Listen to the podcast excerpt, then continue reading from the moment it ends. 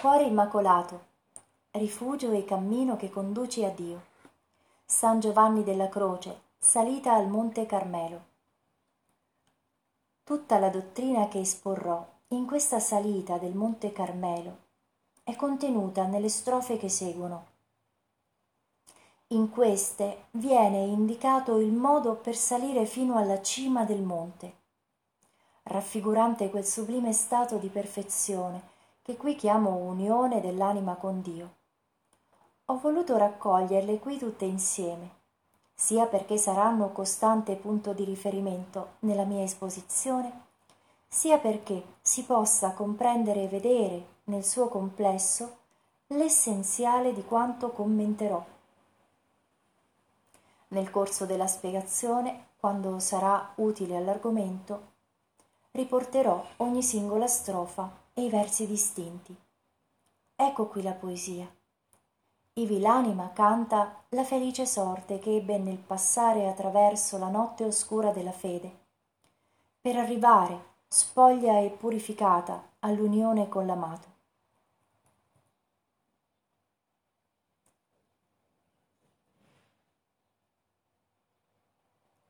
In una notte oscura con ansie dal mio amor tutta infiammata. Oh sorte fortunata. Uscii né fui notata stando la mia casa al sonno abbandonata. Al buio e più sicura per la segreta scala travestita o sorte fortunata al buio e ben celata stando la mia casa al sonno abbandonata. Nella gioiosa notte in segreto senza essere veduta senza veder cosa. Né altra luce o guida avea fuor quella che in cuor mi ardea. E questa mi guidava più sicura del sole a mezzogiorno là dove mi aspettava chi ben io conoscea in un luogo ove nessuno si vedea. Notte che mi guidasti o notte più dell'alba compiacente. O notte che riunisti l'amato con l'amata amata nell'amato trasformata.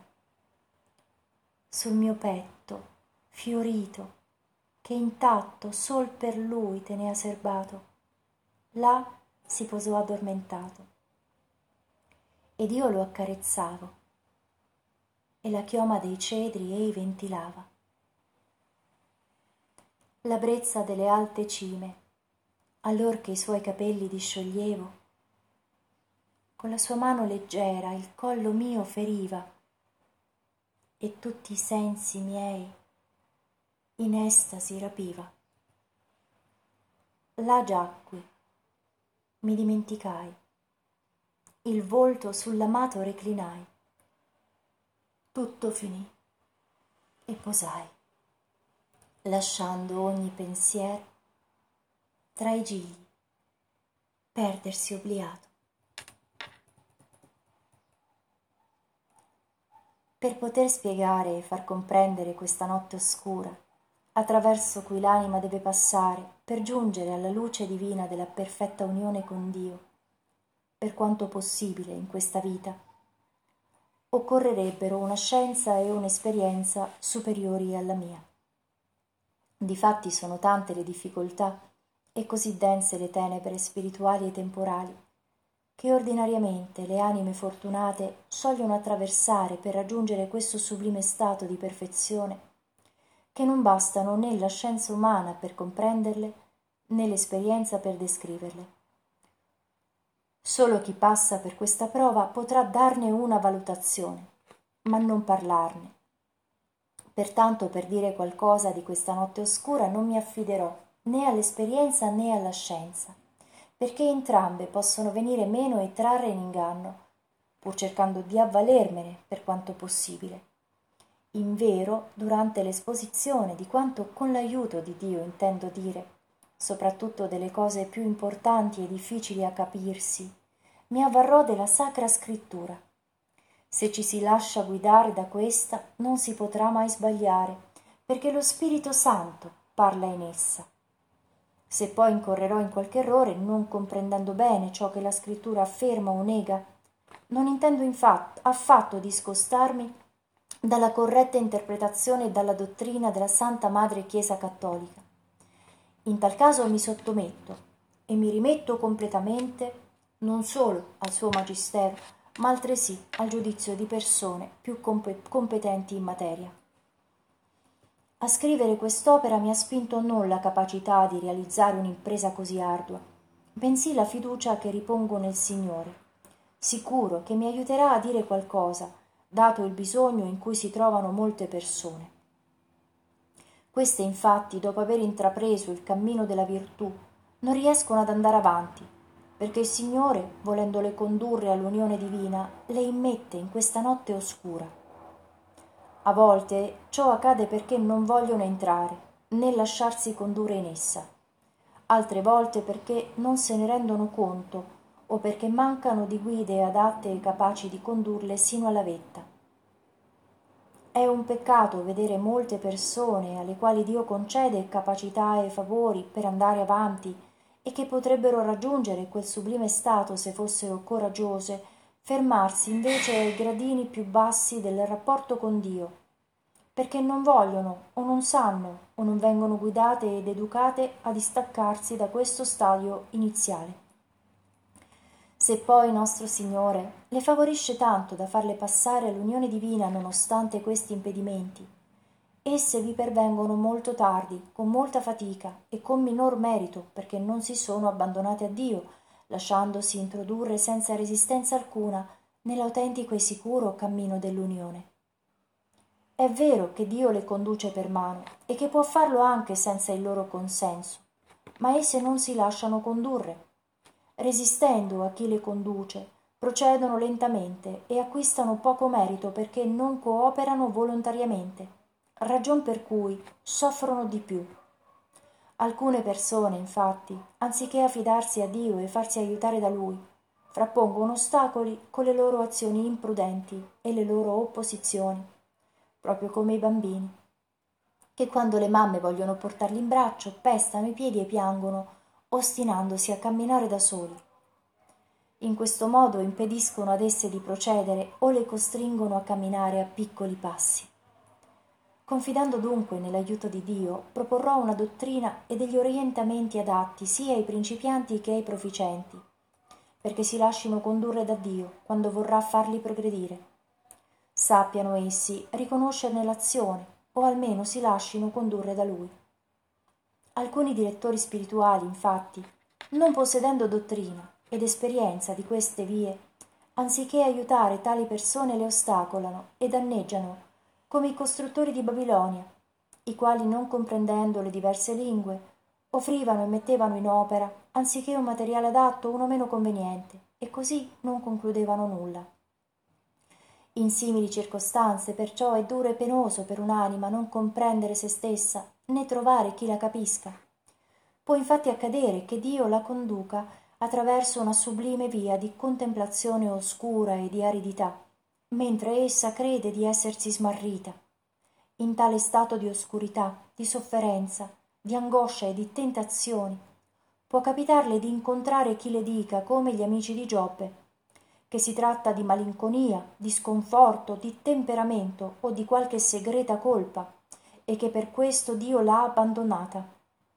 Finiscono così per sentenziare che quella persona deve essere stata molto cattiva se le capitano tali cose vi sarà anche chi le dirà di tornare indietro, dal momento che non trova gusto né soddisfazione nelle cose di Dio come prima. Così si raddoppiano le sofferenze di quella povera anima. Potrà infatti accadere che la sua sofferenza maggiore le deriverà dalla conoscenza delle proprie miserie, per mezzo della quale crederà di vedere più chiaramente della luce del sole, di essere piena di imperfezioni e di peccati.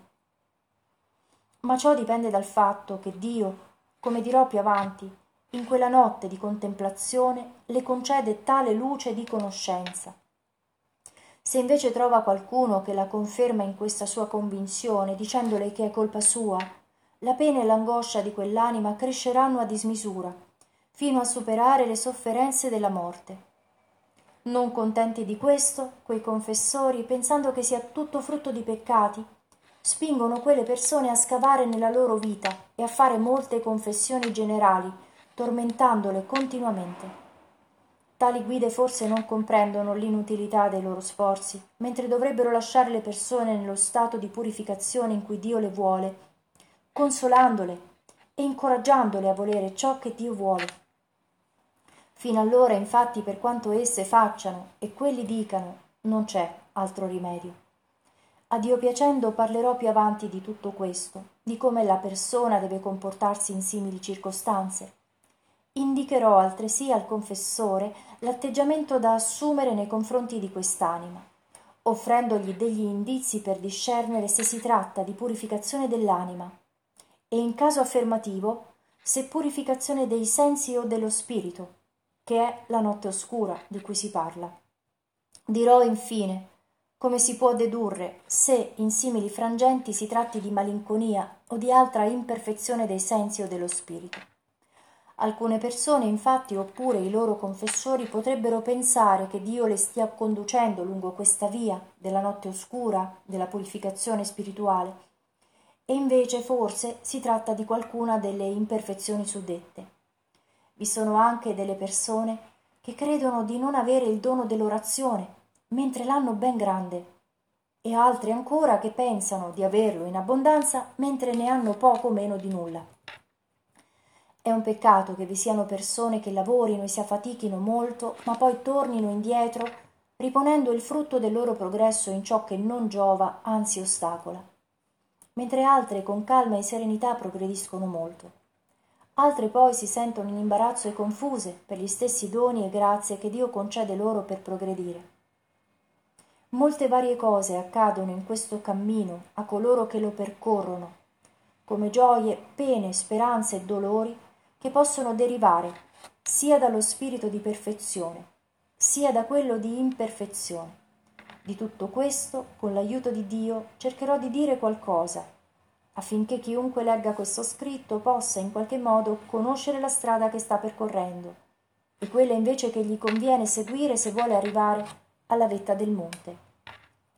Trattandosi della dottrina della notte oscura, attraverso la quale l'anima deve andare a Dio, il lettore non si meravigli di trovarla alquanto oscura.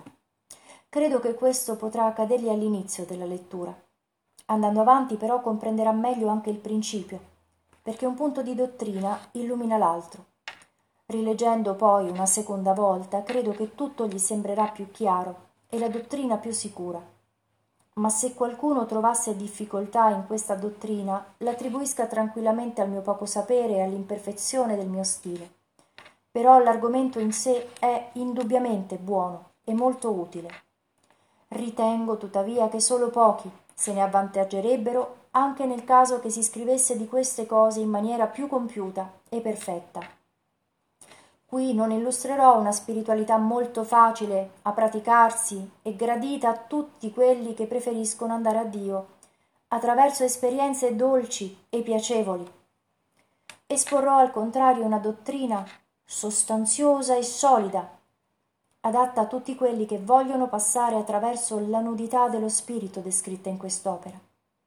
Del resto, mio scopo principale non è rivolgermi a tutti, ma solo ad alcune persone della nostra santa religione del primitivo ordine del Monte Carmelo, sia frati che monache, che mi hanno chiesto di farlo.